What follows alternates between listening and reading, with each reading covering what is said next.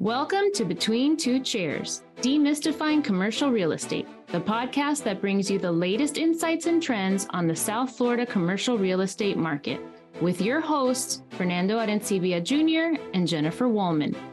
In each episode, we dive into the world of commercial real estate and break down complex concepts to make them accessible for everyone. Whether you're a real estate professional, a curious investor, or just interested in the South Florida market in general, Between Two Chairs is the podcast for you. So pull up a chair and join us.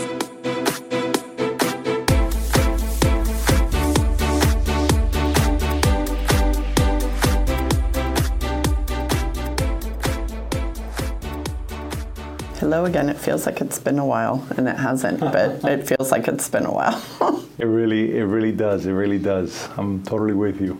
so today, our episode is about FIABCI, which is also known as what the International.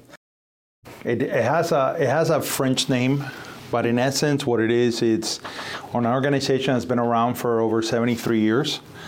That um, is an international real estate organization that networks, creates an international global network of not only real estate practitioners um, that are brokers and agents and practice in that end, but any anything related in the ecosystem of real estate uh, internationally. Right, so it's basically known as the International Real Estate Federation. There you go. But if you break down the letters, it doesn't it doesn't match. So, but anyway, the International Real Estate Federation, and what I like about this whole concept is the fact that we're always talking about whether you're an investor or you're an agent or a brokerage is creating your team.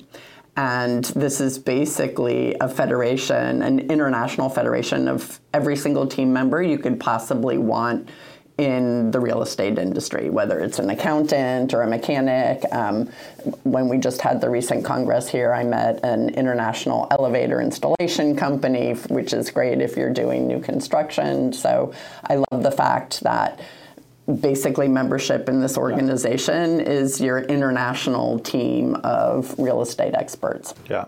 I, I, also love the fact that the president of the of this international federation this year is from the United States. He's from Manhattan, from New York, and so um, I love the fact that it was hosted here in the United States for the first time in over 25 years, and that it actually was hosted in Miami by the great work of the Miami Association of Realtors in partnership with this international federation. And so, you know, it was uh, you know quite the experience I think to have this international congress that happens every year all around the world. Last year was in Paris, and that not only is coming, to, it came to America for the first time in so many years. Where else in America would use this conference than in you know than in Miami. In Miami. Exactly. Well, we've long been known as the gateway to the Americas, and now we're becoming known as the gateway to the world. So it, it makes sense that it would be held in Miami, especially since yeah. everybody right now is, you know, has their eye on Miami for a variety of different reasons. Absolutely with you know the number of multinational companies we have here yeah. our international airport ranks number one and two for cargo and passengers our mm-hmm. ports are I think the top ports in the country for international cargo. So it makes sense that yeah. if you're going to host an international federation that and you're hosting it in the US that it's here in Miami. Absolutely. You know, we, we call it the global city of the future, you know, for a reason and there there's there's a lot of I think a lot of the presentations conveyed very much that message. Right. And you got to share the stage. You got to interview Jeb Bush. What what an amazing honor and what an amazing human. yeah, no, it was uh, really an incredible experience. Never in my wildest dreams did I think that I would be interviewing two-time governor of the state of Florida, son of a president of the United States, brother of a president of the United States, someone that has had, uh, you know, really a, a, big influence in Miami specifically and South Florida real estate, um, you know, with his earlier work and, and then, of course, all of the big transformative ideas that he implemented during his, his tenure as governor of the state of Florida. So, yeah, it was it was quite an incredible uh, you know experience, and I will say to your point about you know what an incredible human. In preparation for this, you know, I was I was asked to do this two months ago, and so I read a lot. I, I listened to a lot of the work of Jeb Bush, and definitely there there were a lot of things that pleasantly surprised me about his mindset and his approach, and I, I certainly learned a lot during the uh, during the research, and then of course it was just you know uh, an incredible experience to share that stage with him. And he's the perfect example, I think, of a Miami resident, right? So he's not, he wasn't born here. Right. He wasn't raised here. Yeah. He's married to a Mexican woman. Mm-hmm. Um, and when it was time for him to settle down with his family, he couldn't think of a better place than Miami because Yeah. of its culturally diverse and multinational flair. He felt like everybody would fit in here. Yeah. And he has, you know, adopted the city like heart and soul. And uh, to your point, he's made a good impact on, on the community, an incredible impact on the not only the local community but the state. Yeah. And uh, I think his family is indicative of the types of families that are that are in Miami, and um, you know, most of them foreign born and. I think it's incredible. I, I think that this is all part of the American story and of the American dream and, and the diversity of those stories and of those dreams, right? And, you know, what I find really interesting is, you know, here you have a young man who. Uh, who goes over to Leon, Mexico to work. He, you know, from Texas and uh, falls in love with a lovely woman and decides that this is the woman that he wants to marry and wants to build a family with. And uh, the fact that they have two kids, the kids are raised in, in Leon, Mexico. Now it's time for them to, you know, head back uh, to the U.S. And in his mind, what he's thinking is, my kids uh, are now fluent in English. You know, my kids have only you know learned to speak Spanish, and I want to find a place where um, I could bring him, and that the transition would be smoother.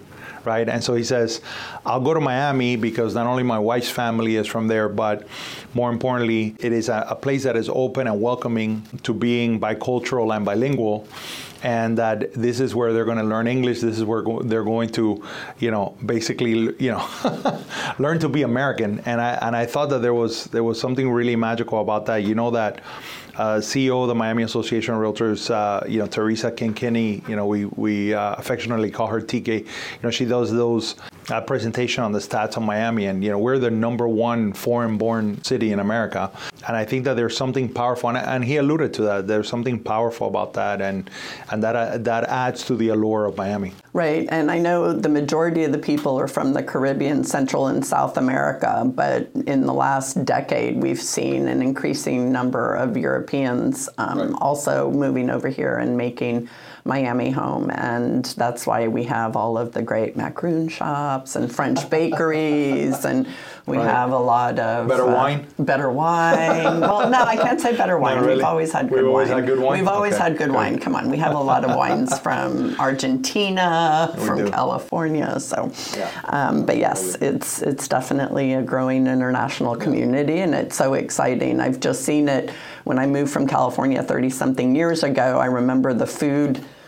options here were kind of limited. right? Yeah. There was Cuban and there was like American fast food, but there wasn't a lot of Chinese food. There wasn't a lot of Mediterranean That's food. and coming from San Francisco, which was such a, a culturally rich city food-wise, Right. You know, I was like, oh my gosh, we're lacking, and I can honestly say we're lacking no more, and we're actually one of the top foodie destinations right. now in the United States, and you can find just about any kind of food here now. And I, and I thought the, the you know I think that the, the what was really poignant is you know last year having uh, you know the the Michelin stars starting to be handed out to Right. our restaurants and the Bib Gourmand and you know a, a lot of great and and many that were born and raised here concepts that were created here first and uh, were not necessarily transplanted but it was created out of the flavor of the of the culture that was a, a you know uh, an incredible moment I think for food and beverage industry in South Florida.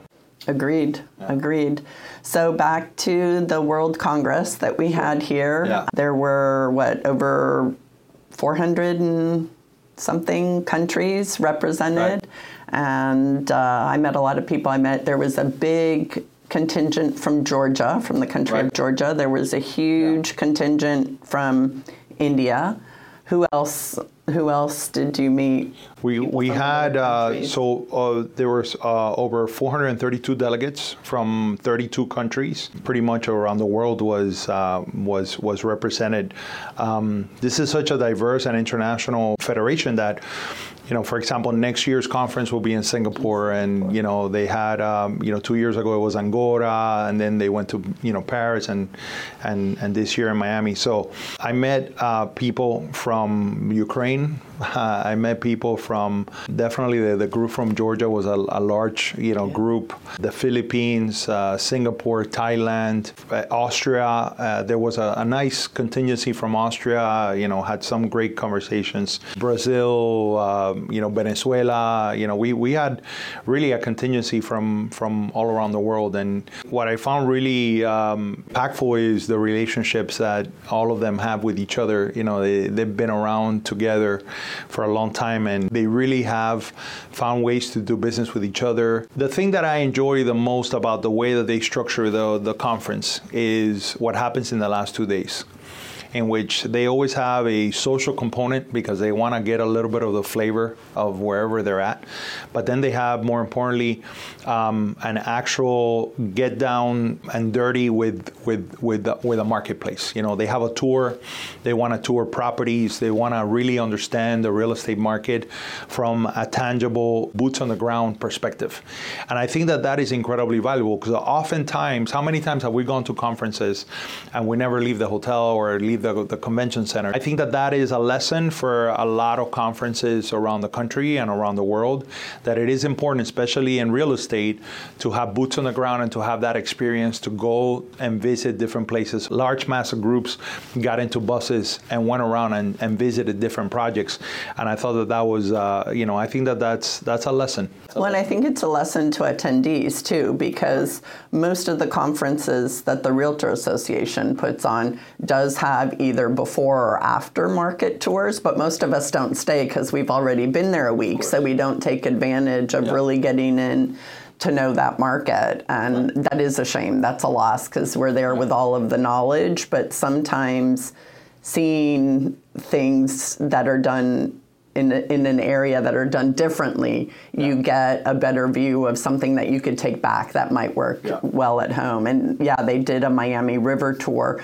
What was super interesting is the Indian group that I seemed to, for whatever reason, we ended up sitting at the same tables over and over again. So it was nice to get to know them over the couple of days.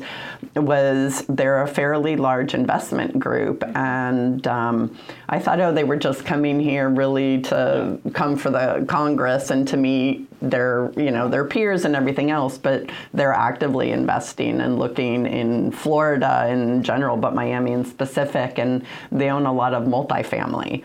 And when I asked, I said, Well, do you own any in Miami? And they said, Not yet, but they own a lot in London. And they felt like this was the next big place Natural. that they wanted to be. And I'm like, really? Like from London to Miami? You know, talk about yeah. jumping over the pond. But so I thought that was very interesting that they were actively looking for multifamily and yeah. they have been they've been around for a long time and this they felt like the timing was right to come here. So I think that's interesting given what we're seeing in the national market and how, because of the interest rate hikes and, yeah. and everything, deal flow has slowed because mm-hmm. Capital has slowed down. Yeah. But there is still a huge, huge demand from the international community looking at very specific markets. Yeah. So, well, I, I find it interesting that you mentioned London because I remember this is even before the pandemic. Um, when prices started to increase, there was a move of price appreciation. You know, many years past the, the you know the mortgage crisis,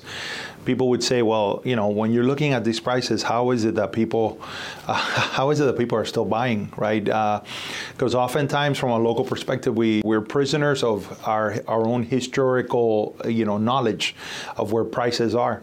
But um, I remember looking at a study that said that prices in Miami were six times less expensive than they were in, in London, for example. So when you saw, you know, a lot of that investment coming from the UK, and we do have a lot of investment from UK in, in South Florida, it just makes all the sense in the world. That, that was an interesting dynamic. I'm sure they're going to find the multifamily here in Miami, uh, you know, a bargain compared to London. yeah, based on the rents my son's paying in London, I would agree. yeah, yeah. it's kind of interesting because FIABCI does have a, a, link also with Miami, right? Yeah. That, that kind of goes back really far. So with Kenneth Keyes, and Kenneth yeah. Keyes was the founder of the Keyes Company, and he was president of the Miami Association in 1941 and he received the Medal of Honor from FIABCI in 1963. So talk about uh, somebody who gave a huge amount to not only his local community but the international real estate yeah. industry as well to have been recognized and been yeah. a part of FIABCI pretty much since its founding. Yeah. Things really just tickle me completely because they found this company in 1943 and 1963. They're you know they're involved internationally. They're bringing people to Miami, and I often think about those 20 year that 20 year period where Miami was at that at that stage. You know, it's almost like you're you know you're not ready for prime time, but it takes so many people that build it up in order to get to where we are. And when you see the response from the people that came at this, uh, you know, federation and at this Congress, so overwhelmingly positive. I mean, they were just so happy to be here, and they they really saw a lot of value not only in the location but in the caliber and the quality of the presentation. So I thought that there was a lot of positives to be around. But kudos to. Um, to all of those that came before us to build this ecosystem in which now we're seeing a thriving Miami and a growing Miami, and you know, hopefully we also get to put a little bit of our imprint in that fabric of, of our city and the growth of our city for another hundred years. Well, and the interconnectivity is something that just I love, right? I love yeah. the fact that the world is the global marketplace. So yeah. you're you're basically limited by I don't know what you're limited by your imagination, right. I guess, because yeah. you really can go anywhere. And I, I think of how far some of these people traveled. I kept trying to see like, well, who traveled the farthest? Yeah. And the fact that Miami is such an international airport, we have like 144 direct flights with nonstops, which is one of the things that I love because I love to travel, but I hate the layovers and the waiting because it takes a long trip right. and makes it like really, really long, unless it's a long trip to begin with, in which case I like stopping halfway because the thought of being on a plane for too long. Yeah, but uh, but anyway, so I think that that interconnectivity and, and yeah. the the ease that it is to fly. You know, we have the direct flights from Dubai now, and right. we're trying to get direct yeah. flights from I think China and Japan, and once we do, that market's going to open up significantly. So.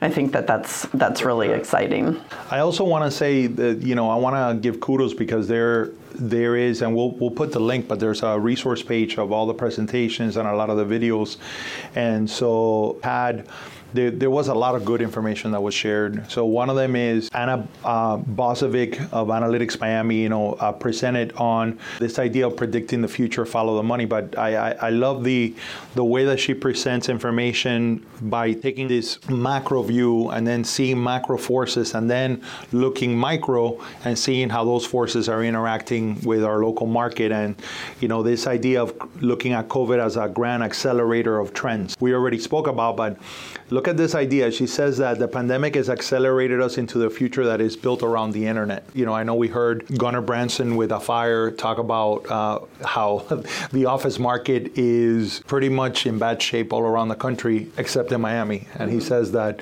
you know, for some reason people don't want to go to work, uh, 20 degree weather.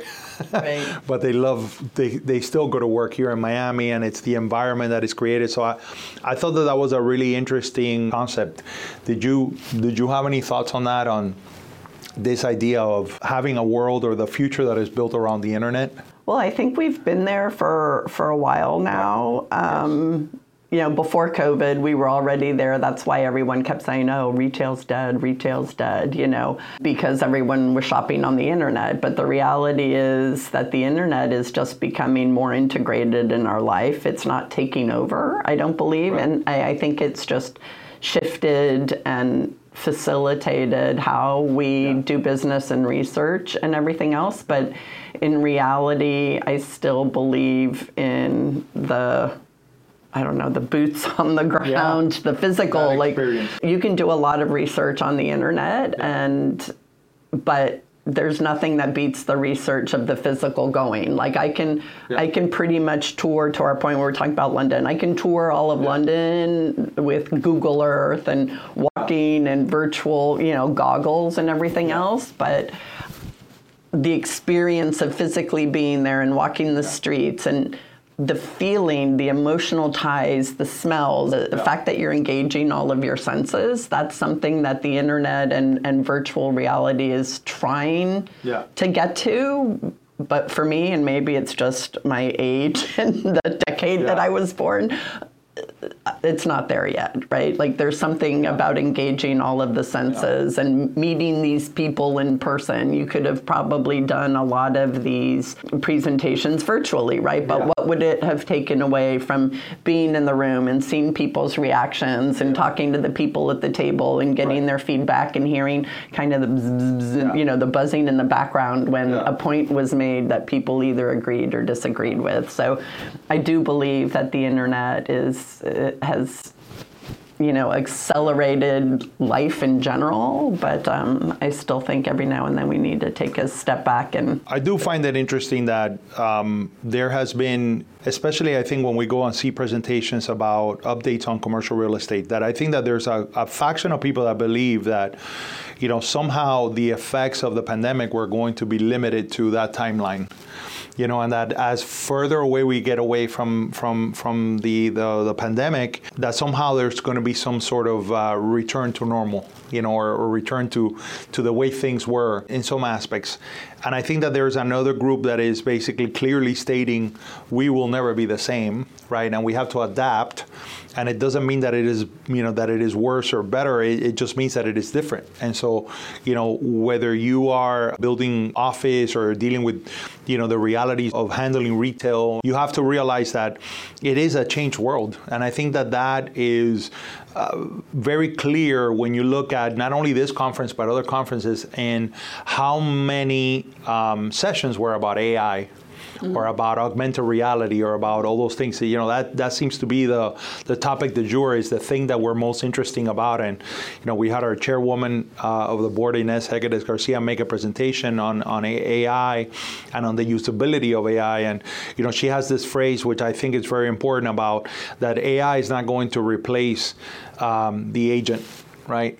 But the agents that use AI are going to replace the agents that don't use AI. And so this this component I thought was very interesting. And if there was one really interesting dynamic idea that I saw from Jeb Bush in our conversation is this idea, and I thought.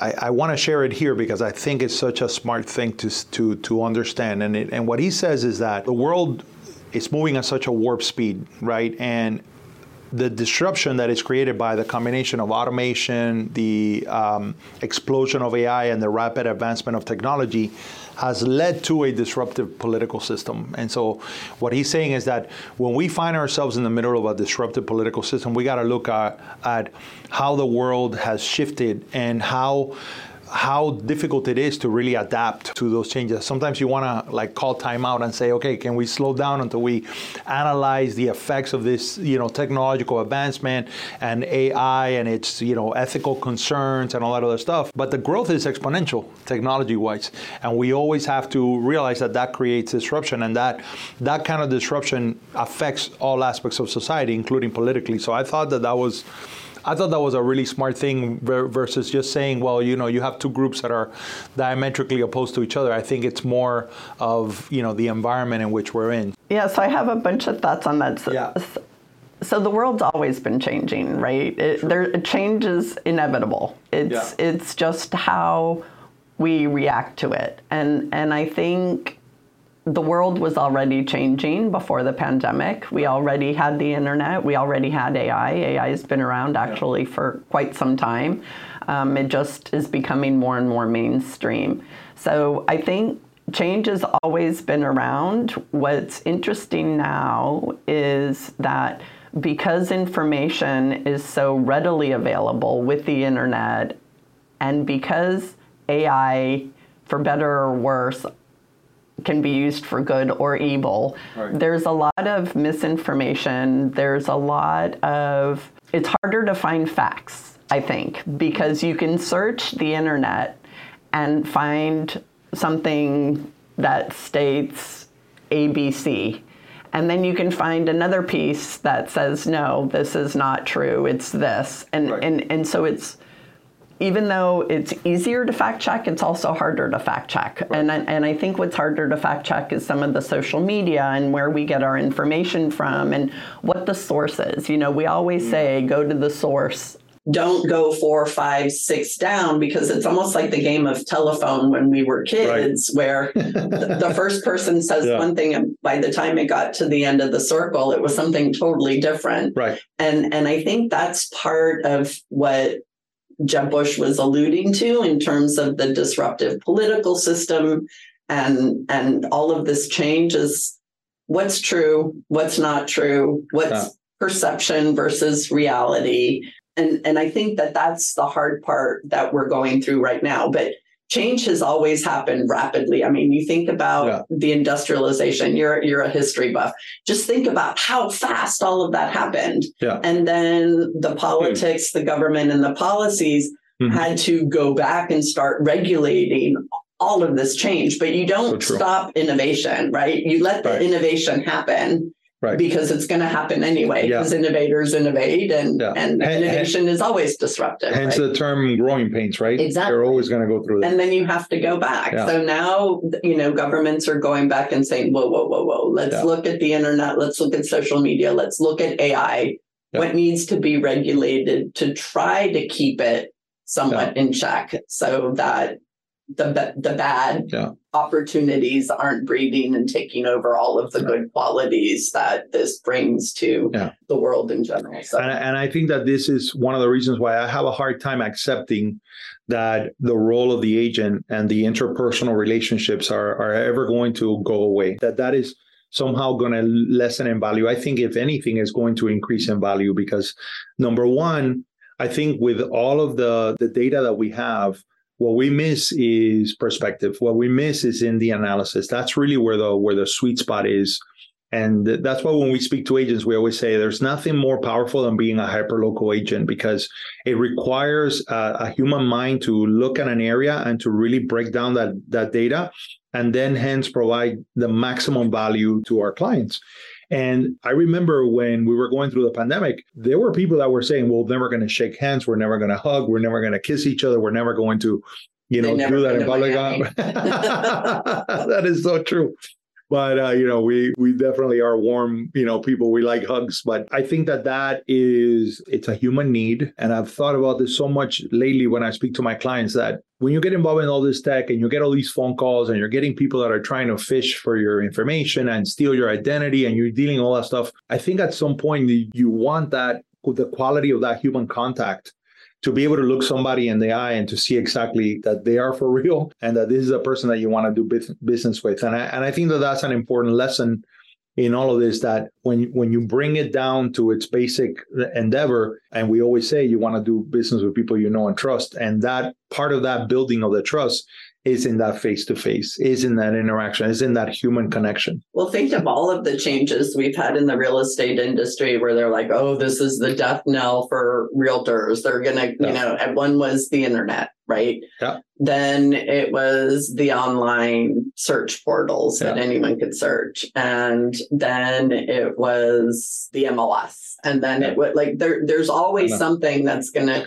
just like it's gonna kill retail, it's yeah. gonna kill the the realtor. But to so your true. point, there is still that human need for interaction and for yeah. experience. And to your point about the real estate agents' insights, that's important. That's something you don't get on the on the internet, right? You, you can get yeah. a bunch of different opinions. You can get different processes yeah. for how you go about buying or selling. You can get all of that, but yeah. in terms of the hyper hyper local, you can get individual data, but you can't really get the connectivity of that data without Correct. an expert who lives and works Yeah. in that area.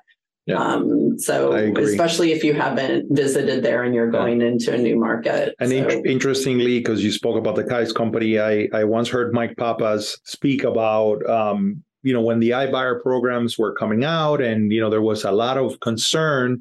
I remember him breaking down everything he had seen during his 30 plus year career. And he goes like, when this came out, everybody said this was going to be the end. And then this came out and everybody says it was going to be the end.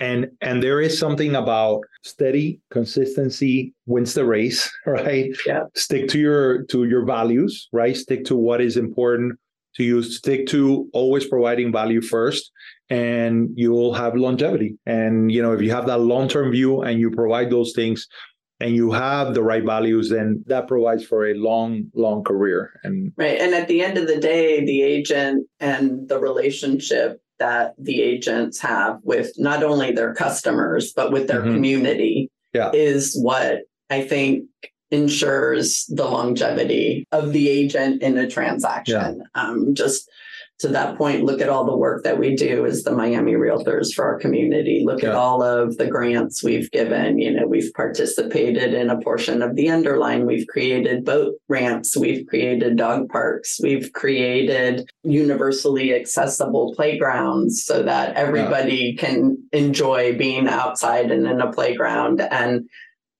that sense of creating community and that Yeah. human need to do better and improve i think Yeah. is is kind of at the heart of maybe what mike was Yeah. getting at you know that, sure. that we're embedded we're embedded not just in a transaction we're embedded in the community Yeah, and I find I, I find it interesting because uh, we also had um, the presentation by Craig Studnicki of you know when he he does his Miami report, which is always wonderful, and he speaks about there's 134 companies that have Fortune uh, 500 and plus companies that have moved to to Miami. I mean, not not all of them are Fortune 500 companies, but you know we have 134 major companies that have moved to Miami and you start to think about all of those employees uh, that are coming in to add to the fabric of our culture.